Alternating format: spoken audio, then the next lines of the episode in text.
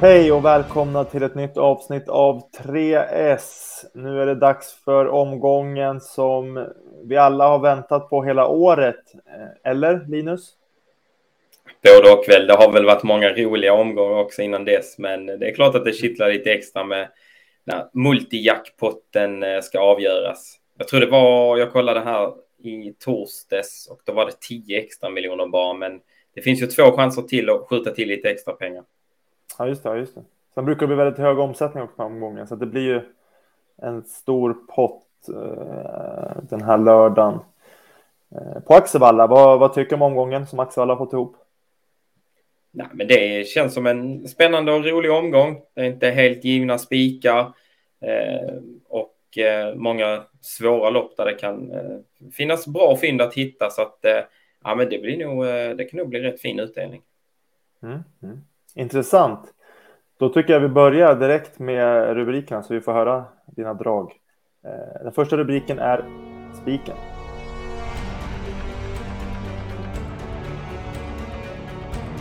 Den första rubriken alltså, spiken. Linus, vart har vi omgångens bästa spik?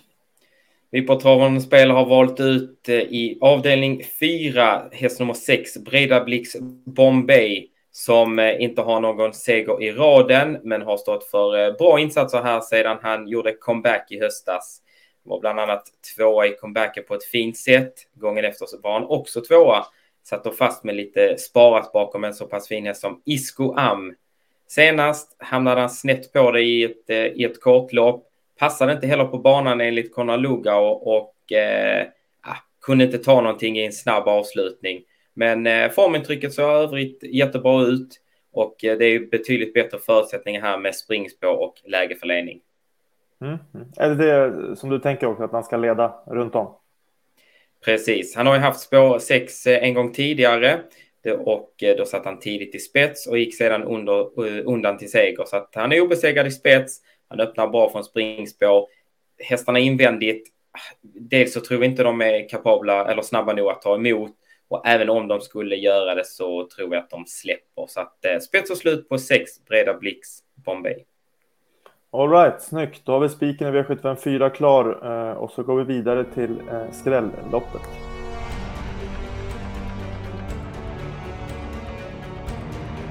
Ja, då har vi spiken klar. Och är det dags att leta skrällar. Linus, vart har vi omgångens bästa skrällopp? Vi tar dem i den, det sista loppet som körs för året, sista travloppet. Sylvesterloppet, V sjuttiofem sju. Eh, det är ju som vanligt eh, flera som har siktat på den här uppgiften. Det är bra med prispengar och eh, det är hästar som normalt inte brukar mötas. Så att eh, det känns lite stökigt det här och eh, vi kommer att måla på. Mm. Hög klass på loppet som du säger. tvåtusensexhundrafyrtio meter, hästar utspridda över flera volter. Eh... Hur tror du loppet blir kört, eller har du någon aning? Jag tänkte säga det. Är det någon som har någon aning överallt, eh, överhuvudtaget? Nej, men alltså hästarna på start där, jag blir, skulle bli förvånad om någon av dem faktiskt eh, väljer att släppa till någon av tilläggshästarna.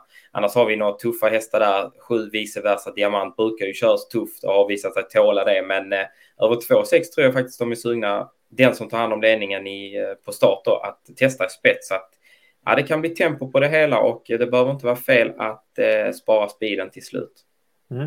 Är det någon speciell som du vill nämna som man inte får missa? Jag vill gärna lyfta upp Elva Certainly som har siktats hit i flera månader enligt Marcus B. Svedberg. Eh, pl- planen verkar också ha fallit ut, väl ut. Eh, han skulle få ett snällt lopp senast. Fick det och gav ju ett lysande intryck över upploppet när han sportade vass till andra platsen.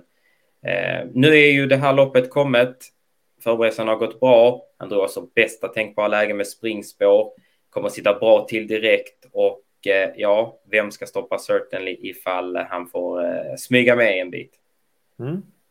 Kul, en riktigt tuffing Elva Certainly. Men eh, vi garderar eh, skrälloppet alltså, V sjuttiofem sju. Eh, så går vi vidare till eh, chaset.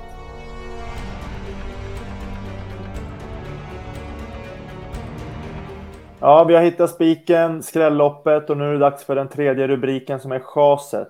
Linus, vilken häst i omgången tycker du ser ut att bli alldeles för hårt spelad? Jag tycker att två Attention Please i V sjuttiofem ett har fått för mycket streck på sig och eh, mycket talar väl för att vi lämnar henne utanför kupongen.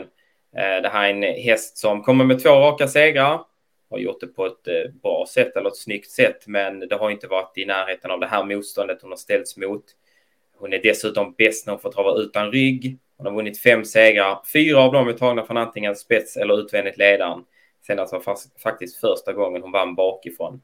Eh, hon var jättesnabb ut senast bakom bilen. Hon är snabb bakom bilen. Men i voltstart har hon inte varit lika imponerande startsnabbhet. Och från spår två tvek om hon, att hon kommer till någon ledning. Kommer hon inte till någon ledning är hon bara en av många i loppet. Och eh, ja, vi köper inte alls henne till tvåsiffrig spelprocent. Nej. Chansad två, Attention Please, V sjuttiofem ett. Är det någonting annat du vill säga om V sjuttiofem ett som man ska tänka på? Ja, vi, vi tror ju en del på hästarna som står på tillägg och tycker ju de har minst lika bra chans, segerchans som till exempel ett Ipanema Beach.